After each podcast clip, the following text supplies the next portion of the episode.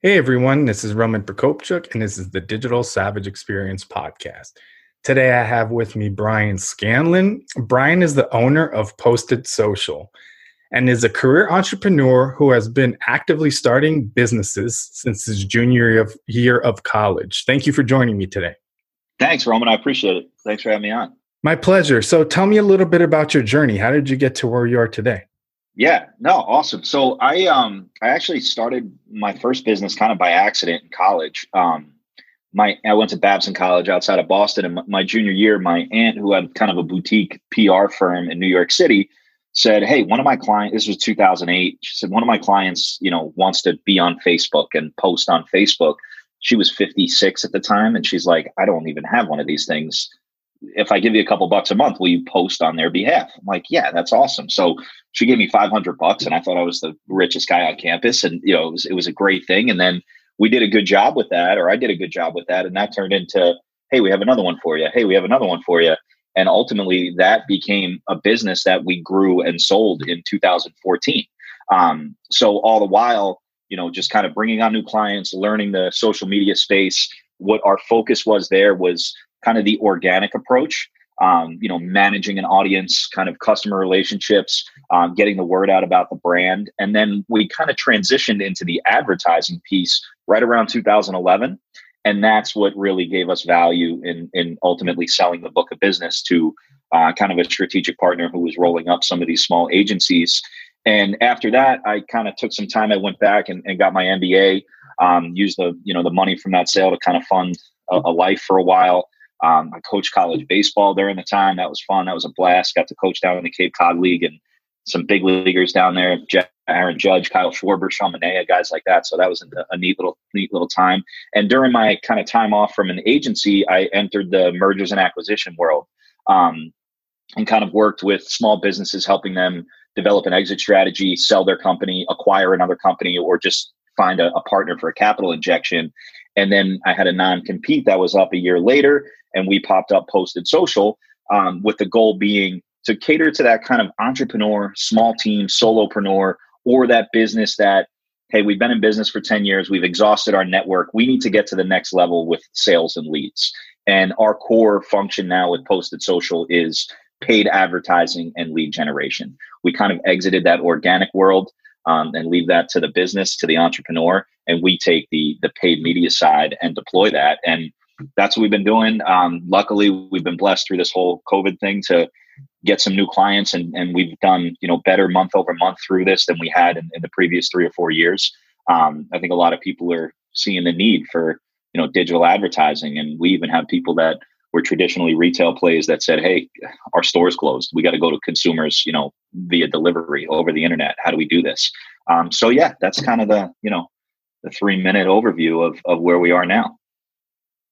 Yeah, it's kind of creating something out of a need. So with social, when it first came out, Facebook, it was only I remember I think I, I joined like 2005 when it was only you needed a college uh, email address to join, and it was solely organic. And if you've seen every platform to follow, it's similar method: grow organically, organic reach is natural, not capped, and then they start monetizing in terms of ads, and then pushing you to ads by having organic reach cap. So it's kind of utilizing or maximizing what you can do there.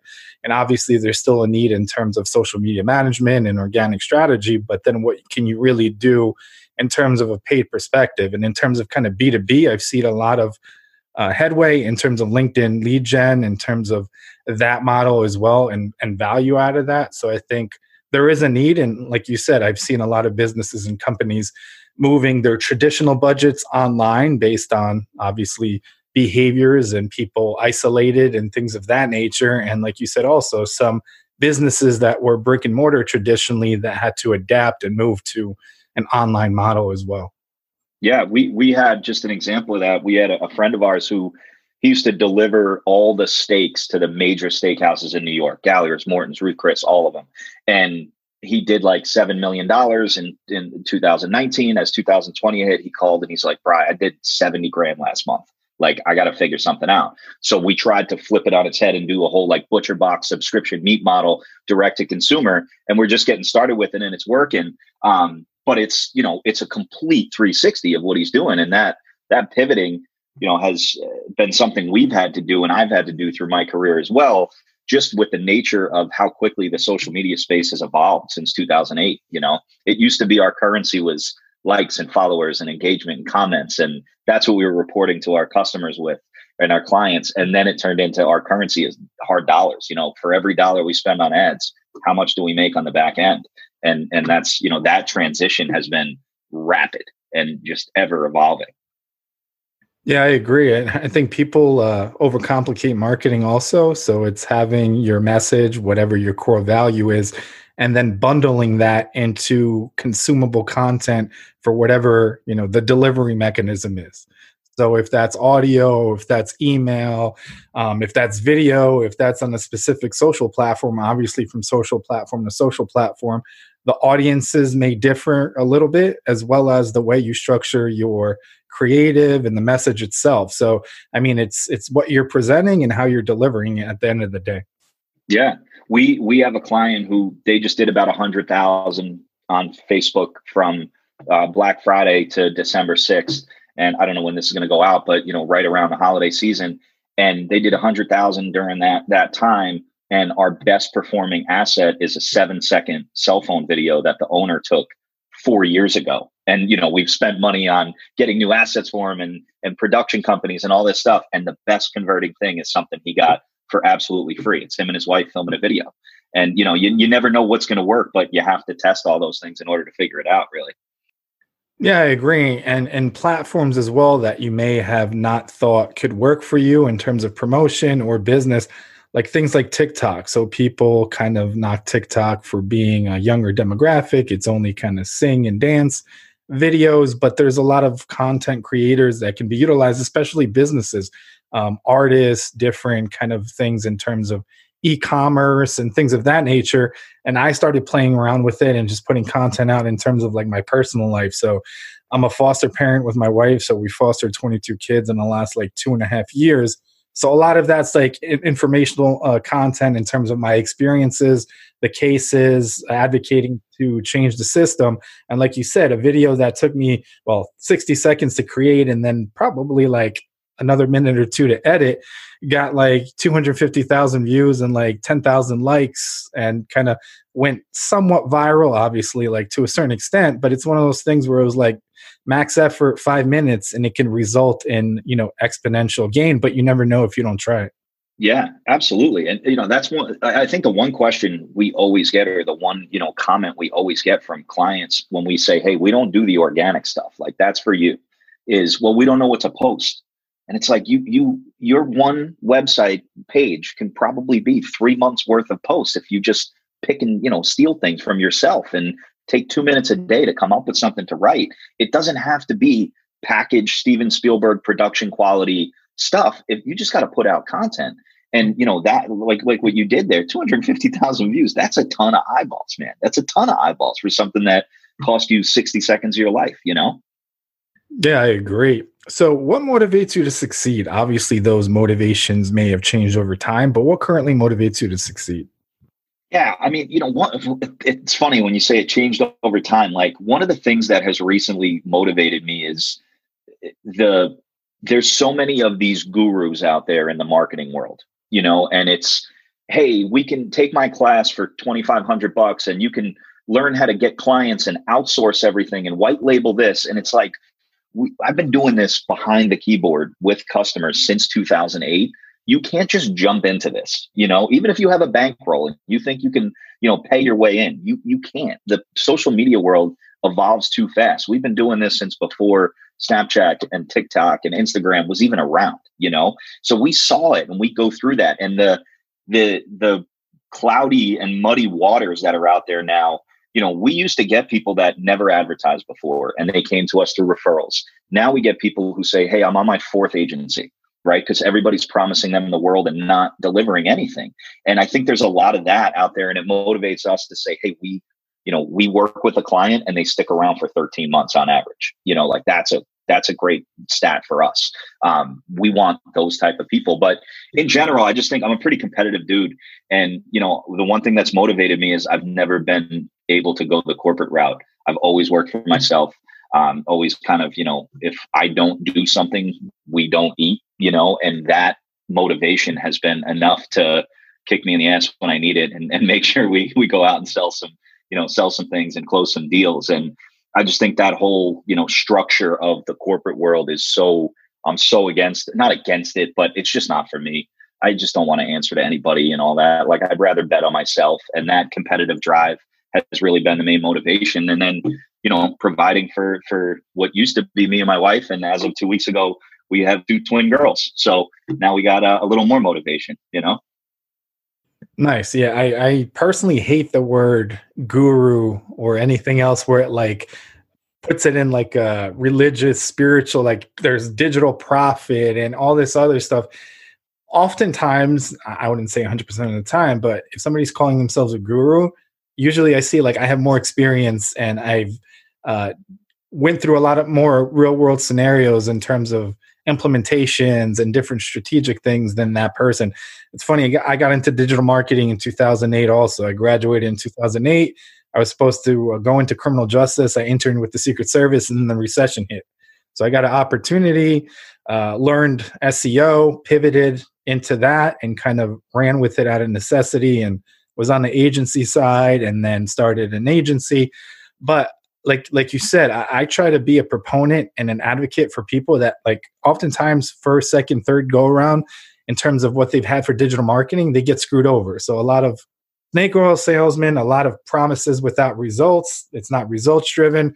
So i try to go above and beyond. Like if someone can't work with me I at least try to set them on the right path and possibly they send me a, a, proposal that they got from somebody else and I'll nitpick it or pick it apart. This is what the actual value you're getting because I feel a lot of people are getting screwed over and it's sad that in the climate we're living in in terms of people some marketing budgets shrinking this is kind of their only lifeline left and people are still getting screwed over so i try to kind of be an advocate for that as well Absolutely, and and that we we need more of that. You know, I, I think a lot of things people come to us that when we put our proposal together, they're like, "Well, why why aren't we spending more?" It's like, "Well, we don't know what your conversion cost is. So how am I going to ask you to commit to a forty thousand dollar a month spend when we don't know how much it's going to take to convert one of your customers? Because once we figure that out, then let's shake hands and agree we're going to scale the crap out of this thing because we know what our profit is. But if somebody comes to you and says, I need you to spend X amount, and it seems like a lot, it's probably too much. You know, you got to figure things out first, and and there needs to be more for you know, or just educating the business owners because this isn't something business owners are supposed to be versed in, and because they're not, it's a vulnerable process you know handing over your marketing and you can be easily taken advantage of. And you know i, I ha- have another business where we help advise families through the high school recruiting process right? Because i co- played and coached college baseball and that's another vulnerable process where you know they tell you hey man you know your son's going to be the next big thing and it's like well wait a minute no he's not you know we got to figure out the right thing for your kid here and anytime there's that vulnerable decision you're going to get those snake oil salesmen yeah, I agree. And like you said, a lot of the time, the decision makers or the people signing that contract don't know the specifics or particulars. Um, and working on the agency side as well in senior roles and working on accounts like in pharma and life sciences, their budgets are like astronomical and they're traditionally like accustomed to paying that. So if you come in with a lower proposal in terms of like the RFP process where you're bidding against other agencies, they're going to disqualify you just based on that and the fact that their budgets don't roll over. So they don't necessarily care, which is sad. So sometimes, in terms of like my strategic time, that agency was making $40,000 for eight hours of my time a month. So it's like I spent what like 90 hours of a year on that account in terms of you know consulting and managing my team in terms of like overseeing the campaign. And they were paying you know in excess of like $500,000 so like prices are crazy. And if you don't know what you're looking at like anything can look you know like a good deal. Right right. But you know then on the flip side we run into those other the other end of the spectrum where it's like hey we can't do this for a hundred dollars a month you know like you have to spend some money here there's there's labor there's costs there's budget to spend in advertising and if somebody's telling you they can do $99 social media ads for you you, you might as well just burn the money, you know, throw it right in the fireplace because you're not going to get anything out of it. Yeah, I agree. So, what's one thing that you may have seen as a weakness in yourself in the past that you've turned around and utilized as a strength today? Yeah, patience for sure. Um, I think you know anybody that's going to start their own business or or you know go into business for themselves somehow, you have to have a certain level of impatience. You know, you have to know when to act, and if you sit back and you analyze and overanalyze and tinker and tweak, you might let things, you know, you might miss the opportunity. But at the same time, I felt as if I wasn't, I wasn't patient enough with clients, with you know, interactions, and kind of dismissing things and just trying to move on to the next thing and this continuous growth. And you know, what we've seen this year is a lot of those relationships that we kind of farmed, you know, over the years are coming through now because people realize we're you know we're not snake oil salesmen. We're we're pretty straight shooters. And you know if we can do something with you we can and we can help you. And if not i'm going to tell you hey it's probably not the best for us. And be, having that patience to kind of let things play out and develop and not that sense of immediacy you know has has kind of really helped me and it kind of clicked when my, my now business partner said, you know, he's like, Hey man, I'm, I'm scared of you if you can develop some patience, you know, like you're going to be dangerous if you can develop some patience. And when he said that, I was kind of like, Oh, like that was a little bit of a challenge, you know? Um, and by no means am I freaking Steve Jobs by any chance, you know, but like that helped me as a, as a business owner so much to just become aware of, huh, maybe I need to take a breath here and let this thing play out and not dismiss it, you know, kind of, kind of let, let the chips fall a little bit. Yeah, I agree. And in terms of kind of that patience and perseverance, if you look at it from the business side, I think a lot of businesses don't innovate and don't kind of outlast. Like you, you know, you, a major part of success is just outlasting your competitors and just not quitting in the direction. Obviously, there may be hurdles or technological advancements that you either go a whole different route or pivot and, and adjust to what the market's giving you. But if you look at like the Fortune 500 list, you know, 10, 20, 30 years ago, a lot of those companies don't exist because they didn't either have the patience to do so or they didn't adapt in terms of like really understanding what the market looked like and what their competitors were doing. Absolutely. Absolutely. And I think what we've seen too over the last couple months is some of those companies you thought were built to last really weren't, you know, and, and I think that that caused us to take a step back and say, you know, financially, are we doing the right thing? You know, and, and it actually allowed us to kind of not scale down, but analyze some of the areas where we could save a few bucks and what we did was we took that money we were spending and just saved it. We didn't redeploy it. You know, we're saying, hey, for the next year, we're going to take what we cut and we're just going to put it away because in 12 months from now, we're going to be able to do something pretty cool with that.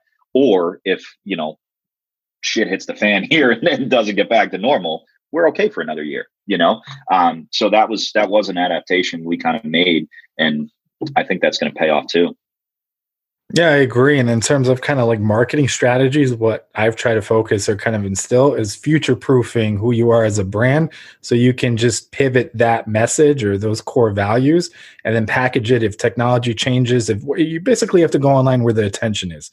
So where your target demographic, where they spend most of their time and where you can convert them the best and those platforms and those kind of uh, places where they spend their time may change over time so like that packaging of that core message may change the assets may change but if you have a solid kind of content strategy and really define clearly who you are and what you do i think that will get you you know through the next year and beyond absolutely absolutely it's important to know what you are and what you aren't you know and you can't be all things to all people yeah, I agree. So I really appreciate you stopping by today. Can you let the audience know how they can find you or anything else you may have going on? Sure. So um, we actually uh, we're rolling out a new company with my best friend from high school. We've been doing business together for years, and we finally said, "Hey, you know, we're we're coming together on something." And he owns a direct mail business, and we do you know email marketing for our clients. And we're forming a new entity um, called All Things Mail, where we're going to do kind of white glove direct mail where you can send postcards to people's mailbox or mailings and email marketing to your customers where we get you the lists and everything. So kind of a, a one-stop shop for small businesses that I don't have the time to sit down and do this email myself. I think I can get some value out of direct mail because now, especially with everybody being home, the lift from direct mail has been exponential. Um, and we're, we're rolling that out probably in February. So that's just something new we're looking to do. um, which I'm, I'm really excited about because we're, we're doing it with some good people too. And I think we can help those small businesses. It's a really great price point.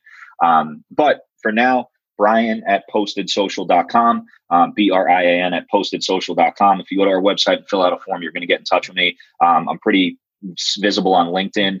Um, but otherwise, I kind of I kind of can't stand social media for from a personal aspect. So LinkedIn's my my go to. Um, but Brian at postedsocial.com. If you email me, I'll get back to everybody. You know, as as quick as possible for sure. Awesome. Thanks again for stopping by. Thanks so much, Roman. I appreciate it.